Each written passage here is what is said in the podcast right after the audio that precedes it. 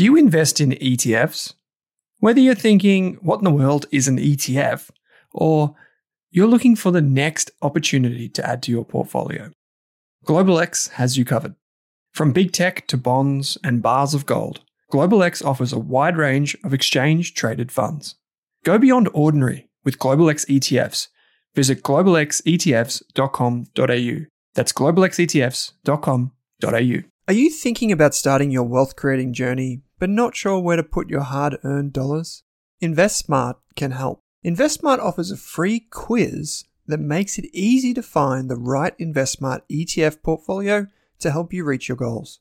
Just visit investsmart.com.au and hit Get Started. Answer a few simple questions about your goals and how much you want to invest, and you'll get a tailored statement of advice with a portfolio recommendation. You can visit investsmart.com.au for a no obligations free statement of advice. This ad is brought to you by InvestSmart Advice, AFSL 334107. This Australian Investors Podcast episode is brought to you by The Intelligent Investor, Australia's premier investment research membership service. You can get a free trial for 15 days, no credit card details required. To access the insights of some of Australia's best analysts, use the coupon code RASK and secure your Intelligent Investor membership today. We're proud to have the Intelligent Investor as an ongoing supporter of the Australian Investors Podcast. As a result, RASK does not earn a volume based fee. Simply head to intelligentinvestor.com.au or use the link in your podcast player to access your free trial. This episode of the Australian Investors Podcast is also proudly supported by SelfWealth, Australia's leading independent broker. Over 120,000 investors trust SelfWealth with over $9 billion in equities. With SelfWealth, you can trade ASX, US, and Hong Kong listed shares for a flat fee. On a $10,000 investment with CommSec, you'd pay $29.95 in fees. Yet with SelfWealth, it's just $9.50. The thing I like about SelfWealth is the full access to fundamental company data and how easy it is to trade US, Hong Kong, and Aussie shares in one place. You can see your Apple shares and ACDC ETF right beside each other. To join SelfWealth now, use the link in your podcast player or head to selfwealth.com.au and use the coupon code RASK during sign up. Hey there, here's a quick note. This podcast contains general financial advice only. That means it's not specific to you, your needs, goals, or objectives, so don't act on the information until you've spoken with your financial advisor. You'll find our full disclosure, disclaimer, and link to our financial services guide in the show notes. Anirban, and welcome back to the Australian Investors Podcast, mate. Thanks for having me, Owen. Today, we're going to be talking about uh, just a, a, bit of what's going on in the economy, catching up. We'll talk about how to value tech stocks, which is really interesting because you've written a lot, a lot about this recently. Uh, and we're going to share a bit of our screen um, with with listeners and viewers. So if you are on YouTube, you can you can jump on and you can have a look at what what I'm showing Anirban, particularly here at the start. I'm going to share my screen just to kick things off, mate. I thought I'd share my screen, and I've put together four companies. Right, I, I'm going to assume that you can see this. I'll try to zoom in a bit. Mm-hmm. Um, and these f- four companies, there are two tech stocks and there are two other companies, two industrial companies, let's say. Um, I've got two US side by side. That's the first one here. And then I've got two Aussie small caps. So I'm hoping you can identify a bit of a guess who, mm-hmm. which one is the tech stock uh, amongst the two here from the US. And so for those people that are listening, not viewing, um, we can see one company on the left hand side has pretty, I guess, strong revenue growth over the last three years. One on the other side also has pretty strong revenue growth, but over maybe five years, uh, seems to have less earnings down the bottom line. Um, which one do you reckon switch, mate? Well, like the left hand side looks like uh, a tech stock. I think I probably even might know the company. I'm guessing, but Ooh. I'm. Never be never be sure.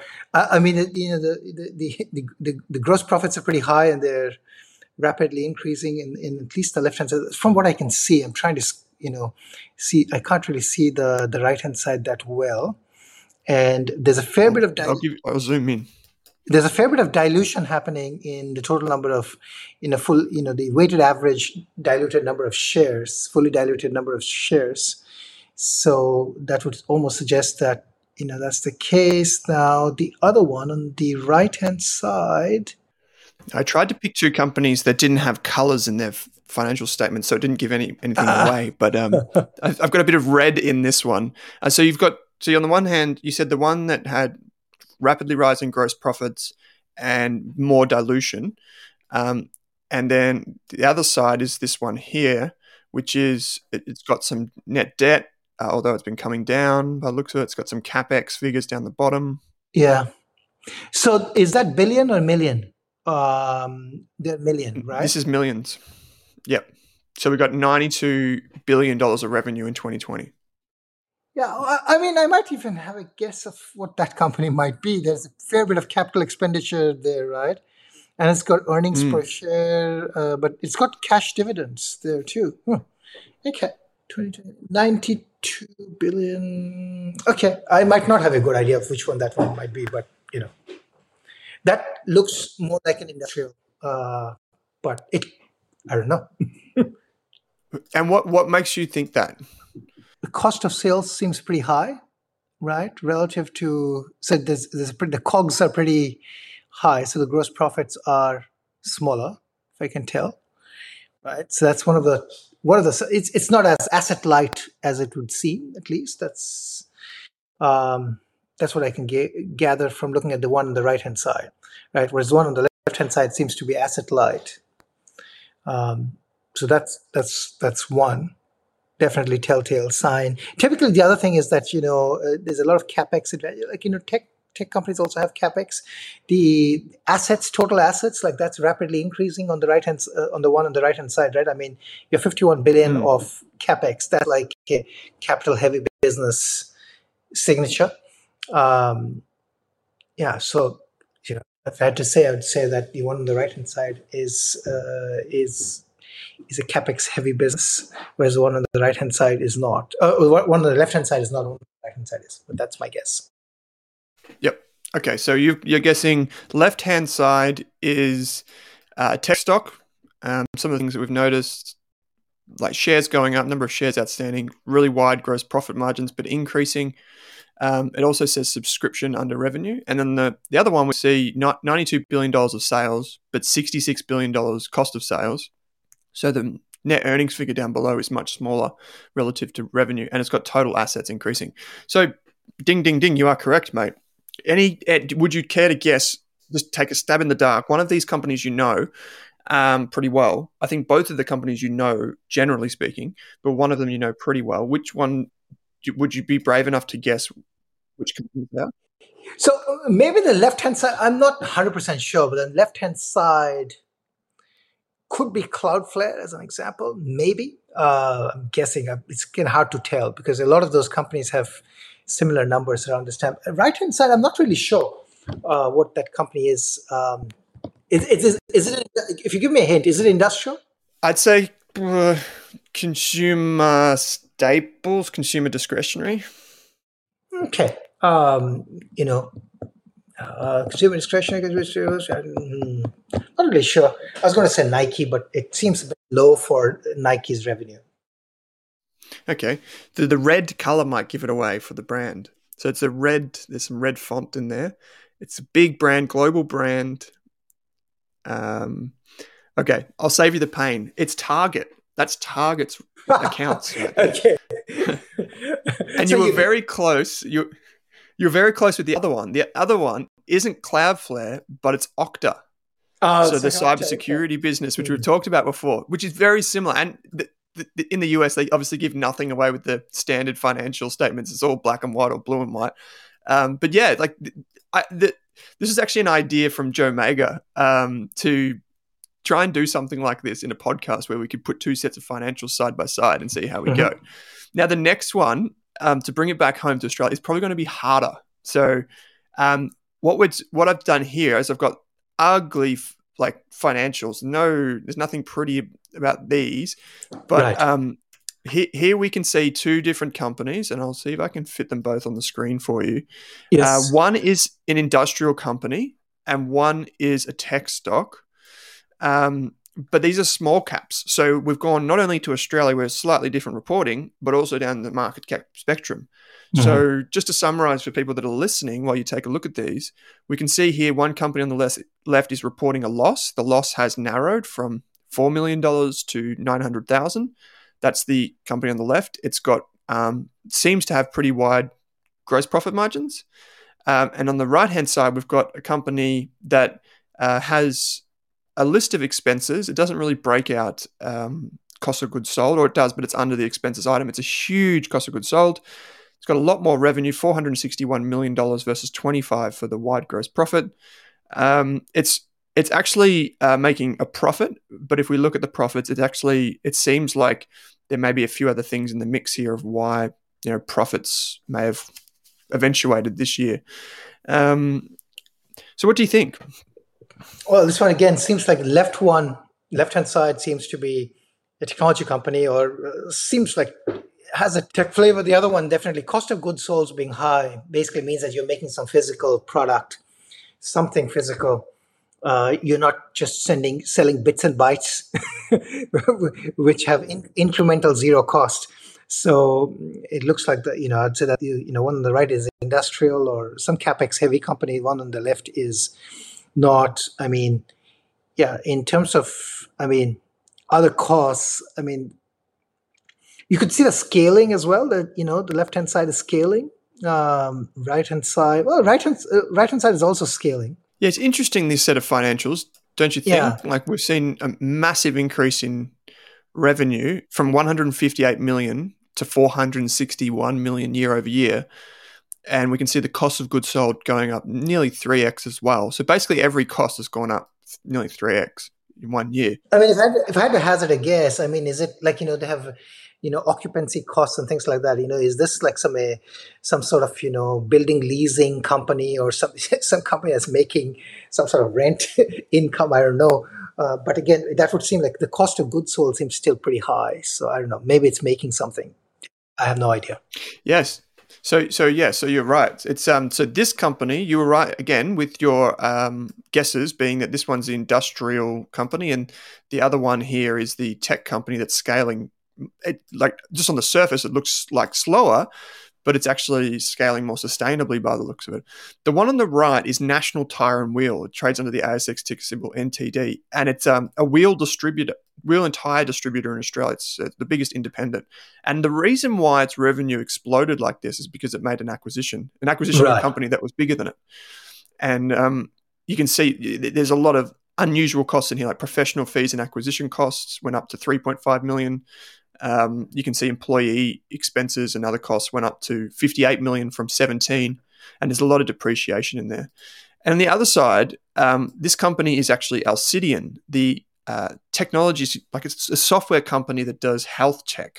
Um, so it offers something called Miya Precision, which is um, installed in hospitals and um, out of hospital to track patient flow, to do clinical decision support.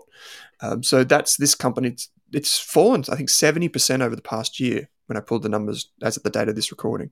Um, so those are the two companies. You got them right, mate. And um, I think this will be, this will kind of, um, I guess, help us lead into the next topic of conversation, which is basically how to value tech stocks. So one of the things that's going on in the market at the moment is tech stocks have been swamped. And for an investor like me, I don't necessarily see that as a negative. Uh, I mean, I don't like to see portfolios fall, as a long term accumulator, I feel like this is actually an interesting time because now I can suddenly potentially buy companies that are that I've always wanted to own at cheaper valuations. I don't know. Maybe I'm wrong. Maybe I'm too early. I've been. It's hard to know whether you're right or early, um, or wrong or early. Um, what do you think? Yeah, I, I think that's, that's sort of the right. That's my approach. I wouldn't say it's the right approach. That you know, I think if you're a long-term investor, then cheaper stock prices, share prices, mean you can own more of those businesses that you like. And if you're not looking to sell in the near term, you know, if your holding period is like a decade or more, then yeah, that's certainly an interesting time to you know uh, valuation. You, you, know, like when you said Alcidion's val, uh, you know share price has contracted by seventy percent. I mean, there are so many companies whose share prices have contracted by seventy percent, eighty percent from all time highs. Um, so, yeah, like I mean, it's it's very hard watching your portfolio shrink by like you know by half. But at the same time, if, if you have if you are regularly investing into the markets, definitely um, an advantage, right? I mean, you can ignore the you know loss that that you have, is not a realized loss in that sense, right? Mm. Um, and I think I think for it's it's it's almost you know when CEOs or CFOs say it's a tale of two halves or a tale of two quarters, it's it's a one they say that so often during COVID. It almost seems like that it's, it's a tale of two different investors or two different sectors. It's like there's tech stocks or growth stocks, and then there's everything else. Um, everything has been a little bit uh, punished, but tech stocks in particular and those high quality stocks that had those rich valuations, they've all been binned. Even if they're growing, a lot of the times they're still like some of the companies that I follow are still growing. Fundamentally, they're growing, um, but their shares are still falling. They might have one good day and then they fall. Um, but I guess that plays into this whole idea around sentiment as well. Um, we see, you know, consumer confidence. I'll just bring this up for those people that are watching real quick. Uh, this is US consumer confidence. It's at, I think, I think it's at a 10 year low or 20 year low or something like this. You can see I've got the uh, Michigan consumer sentiment chart here, and you can see it since uh, on trading economics, since it was reported, it's basically at the lowest point. So there's that. In Australia, we've got, uh, I don't think it's, I think it's near COVID lows. So consumer confidence trending sharply down. For me, mate, I mean, I'm not an economist. Uh, I, you know, I just tr- track these things out of interest more than anything for me, if consumer confidence is so low and going lower, it would seem to me that if you're trying to control inflation, that uh, well, you're doing your job basically because your consumers aren't confident, so they're not going to be spending as much. Maybe I'm wrong, but that's kind of the feel that I get. Yeah, I think that's a very reasonable. Um, you know, there's a very reasonable uh, assessment, right? Like, I mean, what the central banks, I think, are doing, they're doing two things. Like, A, they realize that inflation is high, so they have to, you know, uh, push the, you know, the brakes, so to speak. And one way to do that is to raise interest rates, right? And these flurry of like high, like 0.5 and 0.75 type of increases, they're there to sort of apply that brake right? And and it's very similar, like whether you look at the U.S. or or Australia. I mean, when the interest rate goes up in the U.S., it doesn't directly impact the mortgage market, but it indirectly impacts the mortgage market in the sense that those people who have mortgages, their rates don't go up, but new mortgages are more expensive, which then has impact on building approvals, which then has impact on demand for building goods, and which then has impact for other things like you know, new white goods and things like that. So there's a flow-on effect. So that, that that's already starting to happen, and maybe you know this tough talk on uh, interest rate rises is meant to curb consumer spending. But but the other, uh, you know, one of the things uh, like I like talking about is a lot of the stuff that is that we're thinking and looking at is backward looking, right? So you put out Target, and you know, I like to use Target as an example. Target's um, inventory was about fifteen billion dollars last quarter. It was up forty percent year over year. Walmart's inventory was like 60 billion and it was up like 35%. These companies' inventories do not increase at that magnitude. Target inventory is like plus 3%, minus 3% every year, right? So that is that's very odd. And I think a lot of things, you know, this this is something that Tim Cook has talked about. He, when he was asked about, you know, where is the shortage, and he was talking from a technology point of view, he, he was saying, well, the shortages are in the old nodes. What that means is, and his nodes definition is basically older chips. One would think there should not be any shortage in the older chips right? But what he was saying is what has happened is that a lot of hoarding has happened. You know, initially when COVID happened, a lot of orders were cut. But because of stimulus and people staying home, the buying patterns changed, then a lot of orders started coming through. And then people said, oh, we cut orders, now we need to really make up for it. So they over ordered. And that sort of continued for a while because, you know, the with the lockdowns, I think the basic like distributed systems are very good at um, carrying signals, but when the distributed uh, systems signal carrying mechanism is tempered with, you, you sort of get out of equilibrium. So that's basically happened, right? So we had lockdowns in the West and lockdowns in the East, and now we have lockdowns still in China and various other parts. So the, the basic signaling mechanism is kind of distorted, which means that signals do not prop- properly. So uh, to use Target as an example, Target has an excess of of white goods, it's excess of uh, outdoor furniture has got a lot of TVs, which they will probably have to discount, you know, in July.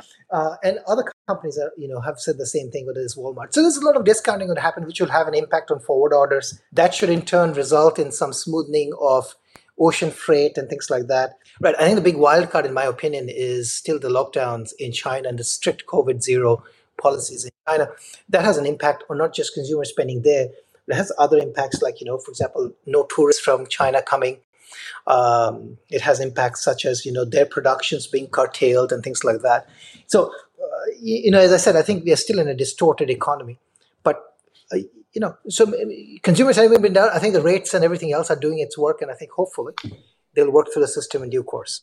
Mm. Actually, it's interesting because a lot of companies, um, Danielle Acuye on Twitter made this point yesterday, which is that a lot of companies um, have excess inventory right now. They've banked on last year being this year, and it hasn't been the case. And we saw BWX, which is a serial acquirer of beauty products and what have you, um, it fell 70% yesterday on the ASX um, for a myriad of reasons. But that's an example of a company that has a lot of inventory on its balance sheet.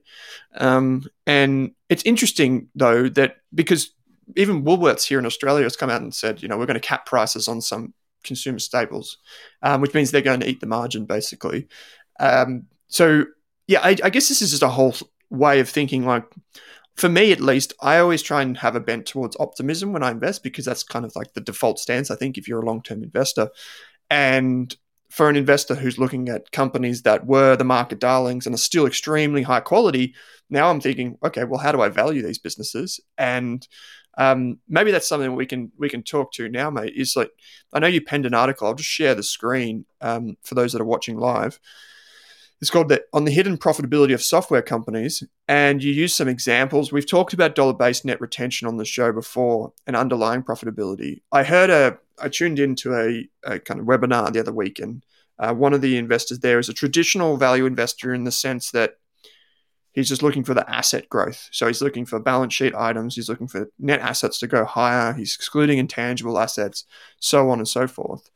Um, and he did mention that maybe technology companies require a different lens. And I would highly agree with that. You made the point before that basically you've got uh, you know two totally different companies. When you look at the financials, why wouldn't it be the case that you use two different strategies or methods for analyzing those companies, right? And so maybe we can just riff on this for a little while. Is basically how can investors think about this, in your opinion?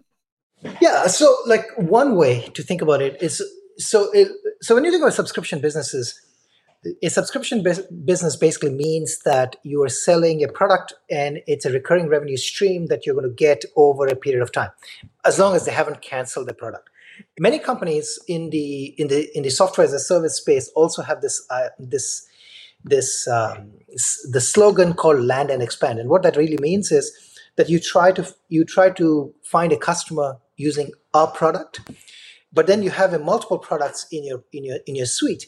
So once you've landed a customer they're happy with one of the products that you have been able to sell them then you can sell them more which is an expansion. Now expansion doesn't necessarily have to happen with products. It can also happen using more seats. So for example if you sell like 100 licenses to a company basically you might you know have acquired you might have been able to sell the software to say the IT team maybe the business management team uh, or you know the HR team of the same company could also utilize the same software. So that's more seats, right? Then there's there's a third dynamic that can come into play. Some companies charge based on usage. So one way to expand again is that you know if you're charging based on usage, which could be like you know more CPU, more storage, more writes, more reads, you know, uh, more containers, whatever you want to think about it. You know, this is more. This is going more heavily into sort of technology landscape. Uh, you know, more IT and, and DevOps space. In, in that case, then, uh, in data analytics space, for example, in, in that case, then, you know, once your people start using your software and they find value, they might use it more, right? And therefore, you you know, on a usage-based thing, you can have more usage. So, so the idea of uh, land and expand is that your same customer, if you were, if a customer base was say generating you hundred dollars of revenue last year, if they can generate you $120 of revenue this year, then that's an expansion of 20% or dollar based net retention, as they like to call it, of 120%. So, what, what I like about this particular metric is there's a there's an exponential nature to this right so if you can generate 20% more from that customer base and you can continue to do that over long periods of time that basically shows two things a that people love your love your products b that you are very good at innovating, and C, that your product is becoming more and more sticky with your customer. There's becoming more and more ingrained in their in their day to day usage. So all of those things should create good. There's, there's going to be high switching costs for this sort of product. So now, now one way to think about this is when now it, okay there's a backtracking there's another metric that companies report which is i think underutilized which is known as the remaining performance obligation right this is basically the number of or this is the dollar value of contracts that you have signed that are going to be recognized in the future right so sometimes what happens is companies will sign deals uh, that are long term, say three year contracts, two year contracts, maybe five year contracts, in order to get maybe a bit of a discount. And they have committed to spend this much with you. So that that in my mind, it shows, you know, if you think qualitatively, it, it tells you commitment. Right? Committed contracts means commitment. If you're making like a half a million dollar commitment, you're really committed to that uh, that relationship. Those revenue then, as they use it, are going to be so that RPO or remaining performance obligation is going to turn into revenue right? So in a way, the expansion and you know the selling is done ahead of time. So your sales marketing team have done the sales. That's showing up in the RPO, but you're not recognizing it, and it's not showing up in revenue yet, right? So one lens to look at is just from a from a retention point of view. So if you if you say like you know this particular company, say Cloudflare, it reported revenue retention of like 127 percent. That means it generated 27% more this quarter than it did in the past year um, from the from the cohort of customers retained, right? So that is showing up in your revenue. And one way to think about it is that if you think about the sales and marketing as two components, one that is responsible for landing new deals, another that's responsible for expanding new deals. Effectively, if you just exclude the the landing component, because the lands are typically showing up in the remaining performance obligation right? They're going to show up in the future. Then you would see that well, this company is actually quite profitable because you remove the the cost for landing new deals. And then you'd say this company is growing at 27% and it's probably profitable at, on an operating basis at around 25%. Right? Now, of course, you can argue that if I don't land any customers, then I will not be able to expand, which is true. But remember, as the base of these companies are growing, like companies like Cloudflare that, that I've used as an example, it's not that their uh, expansion rates have decreased, which basically points to the innovation, right? If you're innovating fast enough and landing more customers, then you're able to sell that same customer base a lot more, even at a larger scale, right? So that's one way to look at, you know, uh, the, the hidden profitability of the company. So they're, they're not profit. Many companies are not profitable by design because they're sort of trying to get those committed contracts locked in they're trying to build the product. They're trying to, uh, you know, just go after greenfield. The final thing that I think a lot of investors miss with software, and I'll stop after that, is you know the, the thing that people think about is well you know if you are replacing someone then somebody's going to replace you but most of the time what's actually happening is they are not replacing they're not uh, what what i would call rip and replace right? There are more greenfield opportunities, right? So if you use Okta as an example, so Okta is not replacing anything really, right? Okta is basically providing a new form of identity and security management and login management for people. They're not really replacing anything as such, right? Or it's replacing very, you know, um, very cumbersome old tools of providing security. That's what it is replacing, right? Or or like Xero as an example, right? Xero is not replacing another software typically. It's basically repla- replacing the spreadsheet, right? So often, greenfield opportunities that they have, and then really the retention rate is an example of innovation and how quickly.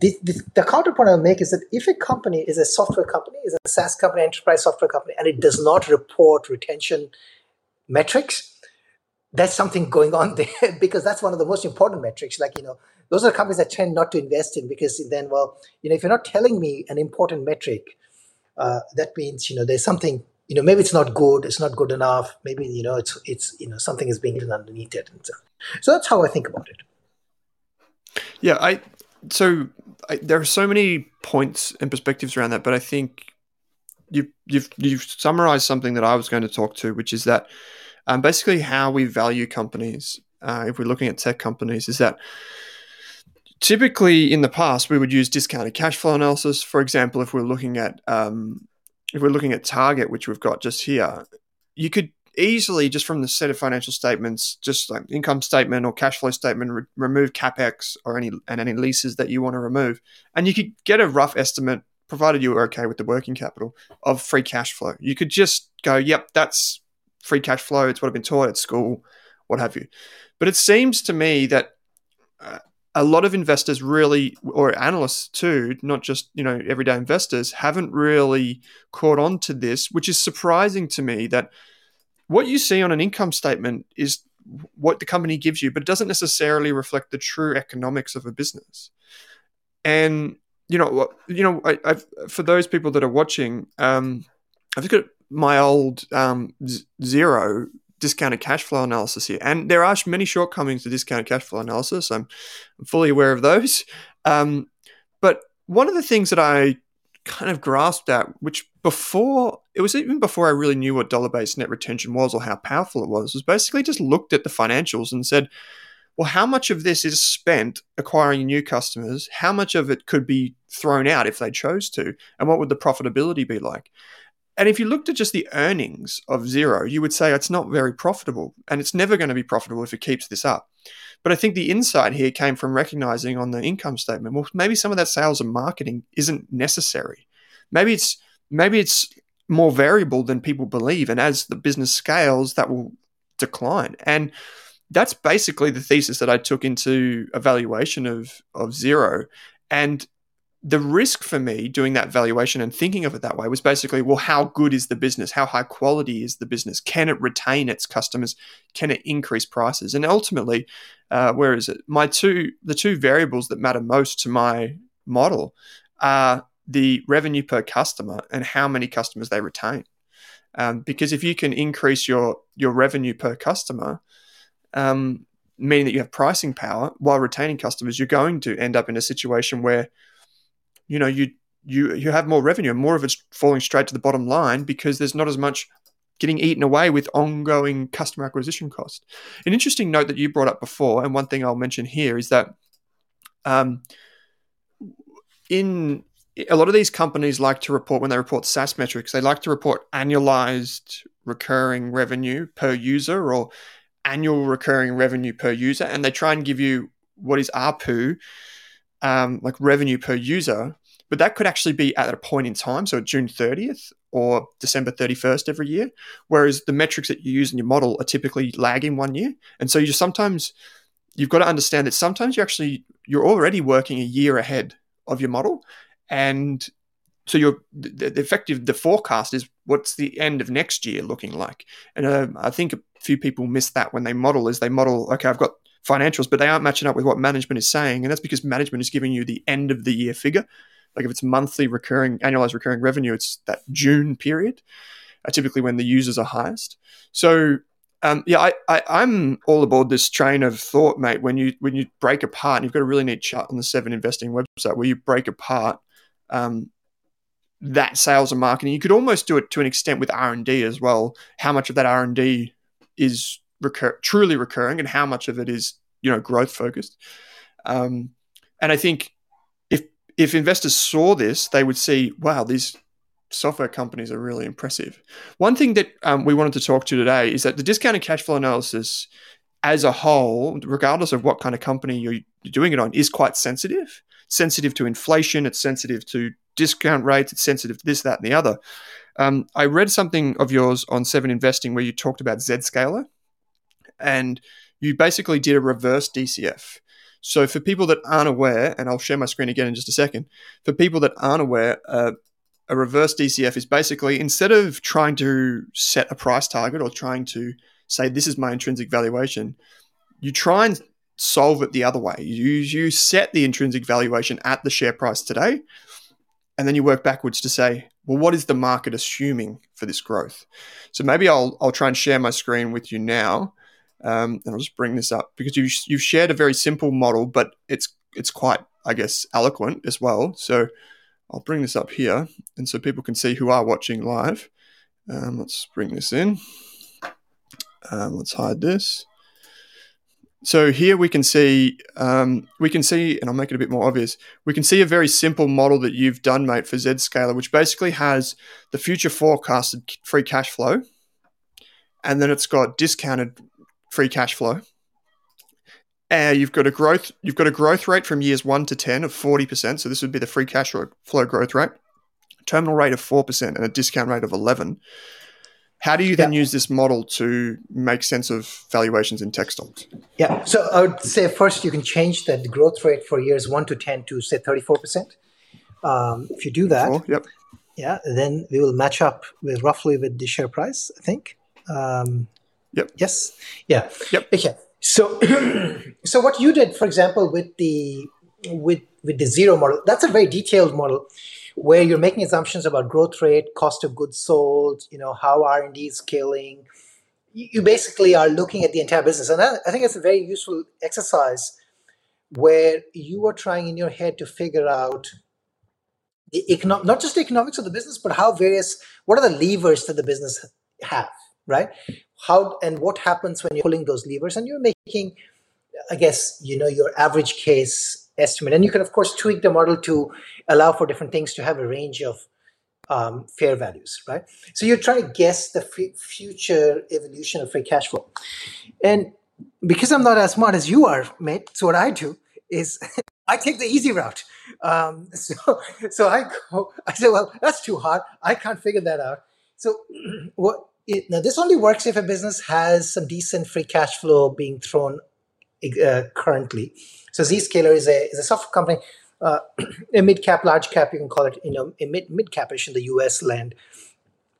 So what I do is I basically tr- I basically assume that there's going to be a constant growth rate for the first decade, uh, starting now, and then after that decade, it's just going to be a terminal growth rate. And I use it.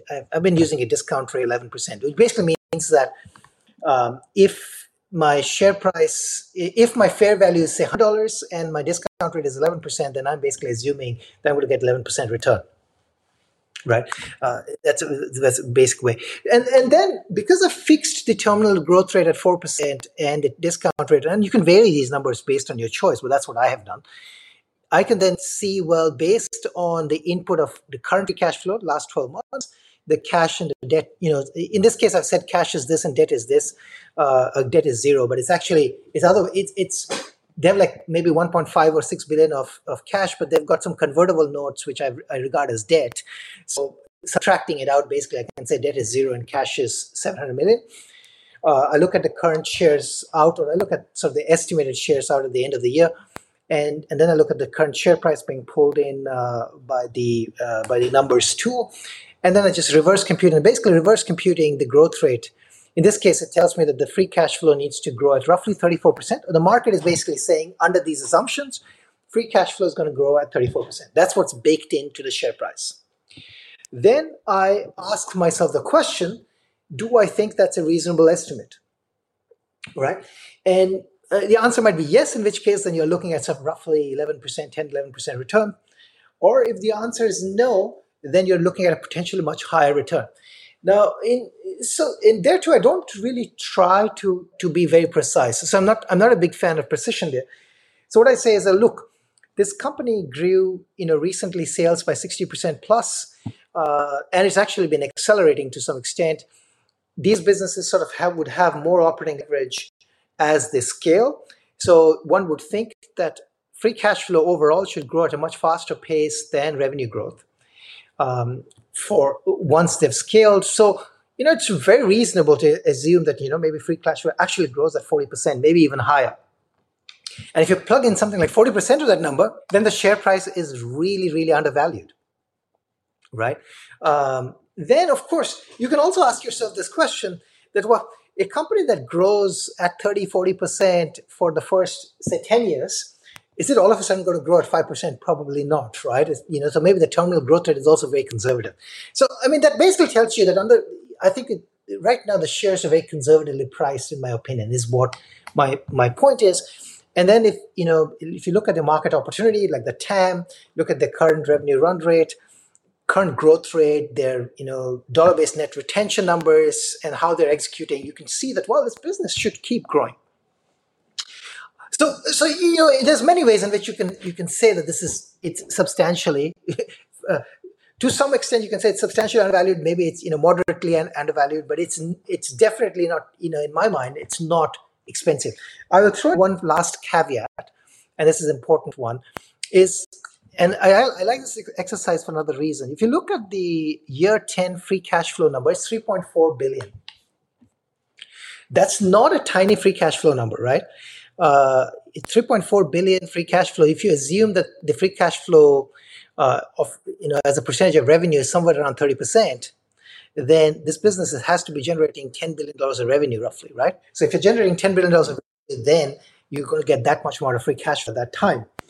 Um, that's you know another way to think about this is no security company today has kind of that kind of revenue right so it, it is you are thinking about these markets to be much much larger than they currently are and and that's that's that's in a way that's the risk right that's where the risk is i'm not saying it's you know there's, there's no free lunch um, so that the risk is the market has to be large for it to generate that kind of revenue, which results in those free cash flow numbers, right? Uh, and uh, you know, I think at, at, that case, it is it makes sense. Yeah, I, I would um I would probably that's if I was doing a model like this, and I occasionally do these, what I like to do is I like to have reference points for my future valuation. So let's for for example say I'm just simply forecasting free cash flow as a single line item. I'm forecasting that into the future. Um, or at that end year, that terminal year where the terminal value starts to kick in, I want to have, I, I might even put in an exit multiple. So I might say, a company that has grown this fast and it has achieved this amount of free cash flow might trade at four times free five five times free cash flow, ten times free, I don't know, whatever the figure might be, twenty times free cash flow, and then I use that to get to an enterprise value at year ten. So rather than um, have like a terminal growth rate to say from year 10 onwards, it's going to grow at 4%. And I'm going to guess what that is. I'll say at year 10, I'm going to assume that I sell my shares at that point in time. So what would the valuation be at that point in time? And then I can kind of loop another valuation model into this one to say, okay, well now I can value it on earnings or I can value it on my exit price. Just like a, a private equity company would, I could say, you know, I'm going to buy it at this price, which is a cash outflow. I'm going to sell it at this price in the future and here's how that valuation is going to be made up.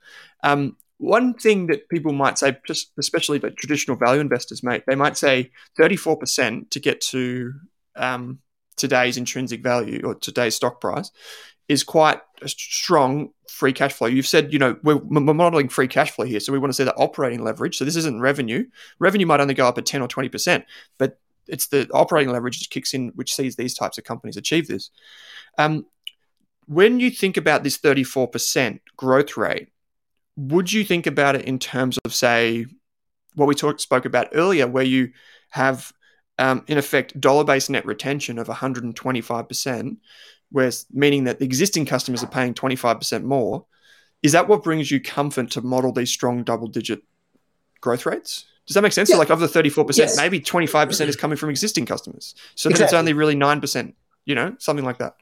Yeah, and, and that's why I said this is a very, uh, you know, it, it is mind bending to assume that you can you can get that kind of you know free cash flow growth. But I mean, it's the operating leverage, right? I mean, you if your revenue is growing at sixty percent, seventy percent, you could actually you know at at some point be looking to grow that free cash flow at that you know similar number right?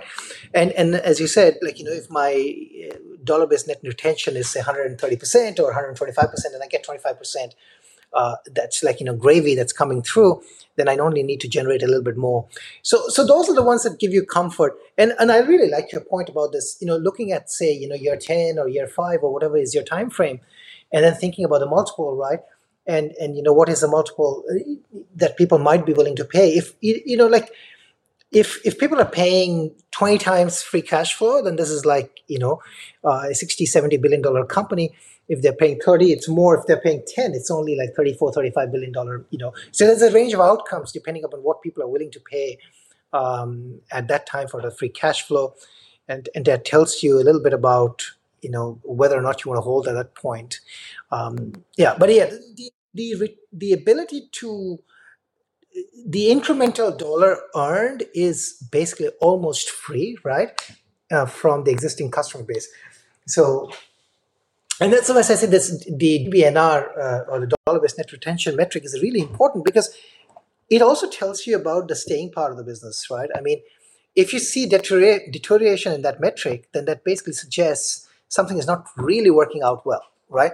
Uh, the only way, only reason to hold on to then at that point might be, at least in my mind, is and, and I've made this mistake a number of times, is if the revenue growth is solid, but the the dollar-based net retention rate is not, then it basically suggests that maybe they're landing much much larger customers, and therefore the op- opportunity for the incremental extra sale is not there, right? But then you should be expecting to see that show up in stronger, you know, remaining performance obligations numbers. You know, so if the remaining performance obligation is growing at like fifty percent, but your uh, but your you know retention rate is only growing at like 110 percent, that might be okay. What is not okay is that for both those metrics to actually be slowing down at the same time. That basically suggests that you know you know maybe competition is catching up to them, and and you know yeah. So I made that mistake a couple of times, and, and sometimes being too patient is not necessarily a good thing. Um, you know, so there was a company called Alteryx on which you know I made that mistake where the DBNR started falling you know, and then eventually the you know the revenue uh, growth rate started falling as well, right? And and and and you know then the other thing is the classic thing where companies sort of switch focus on the metrics, right? So if they've been focusing on DBNR, and and now all of a sudden they'll say, okay, let's not focus on that, but let's focus on the annual recurring new annual recurring revenue added. You know, the moment there's a new metric that shows up, well, you know, you should be you you know there's a reason why the new metric is showing up because it makes the company look good on that metric and maybe not as good on those previous metrics. Um, and then at least I remember one more case where a company actually dropped the DBNR chart. I think it was Alteryx. Yeah, so Alteryx actually dropped it. That was, should have been a big red flag in my mind. Was you know the chart has disappeared. it's still there in the press release, but the chart has disappeared because the chart makes it really obvious that it's declining, right? So uh, you know, again, those sort of those sort of things. And It is, you know, one would think that you know I've been doing this for a while that I would I would be, you know, um, you know, quick at. I did spot it. I didn't make the graph in my write up, but I still did not sell my shares. You see, so it's not that easy. I mean, you know, you think, ah, oh, maybe it's okay. Um, mm. Sometimes patience cannot be. It might not be the right thing. Well, it's kind of like a leading indicator in some senses, isn't it? It's not necessarily. I mean, you can't be too. I think you can't be too hard on yourself with these things because it's like the old thing that management selling is a red flag, but there could be many reasons that a management team sells. And yeah, you might be right that they've sold because they think the share price is going down.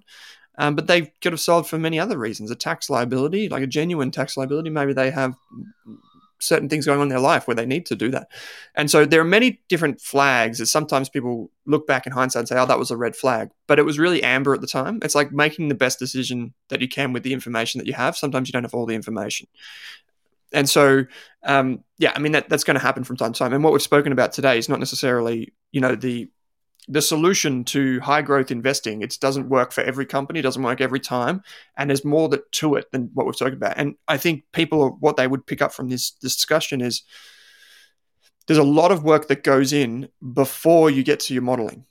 With these tech tech companies you really have to understand the customer the technology the use case the addressable market how they're selling why they're selling in a particular way.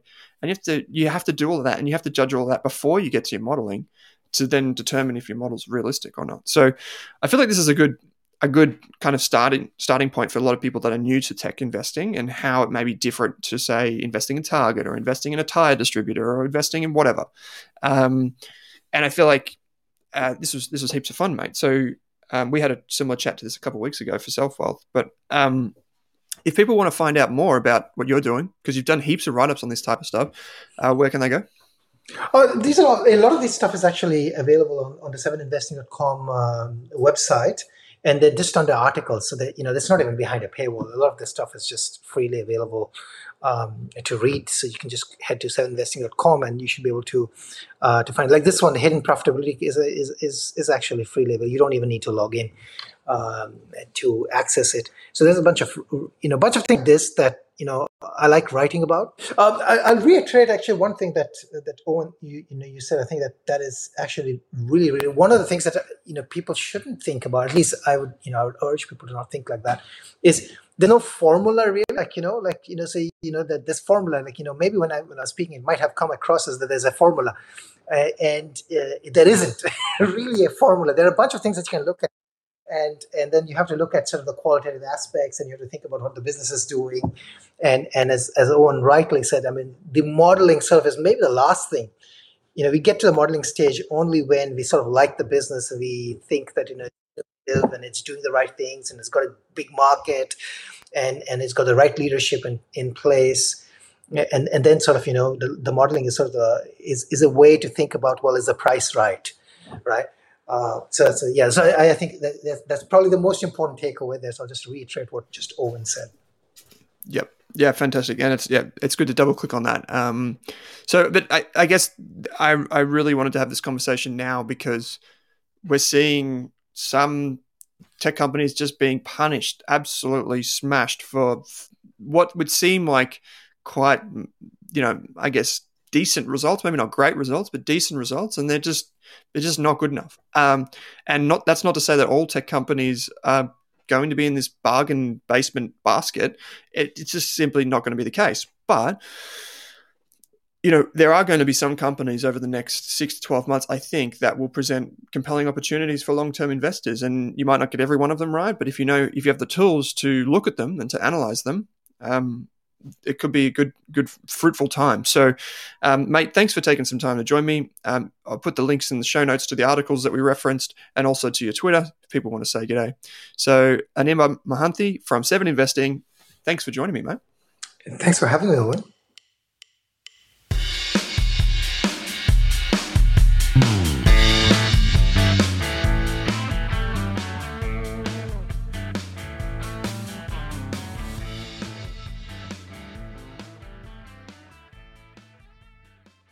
For more than a decade, I've been hunting for the best investors and their methods, strategies, and tools for investing. After years in the industry, countless books, a few degrees, and 1,000 podcasts and live shows, I've rolled this accumulated knowledge into something called Rask Invest.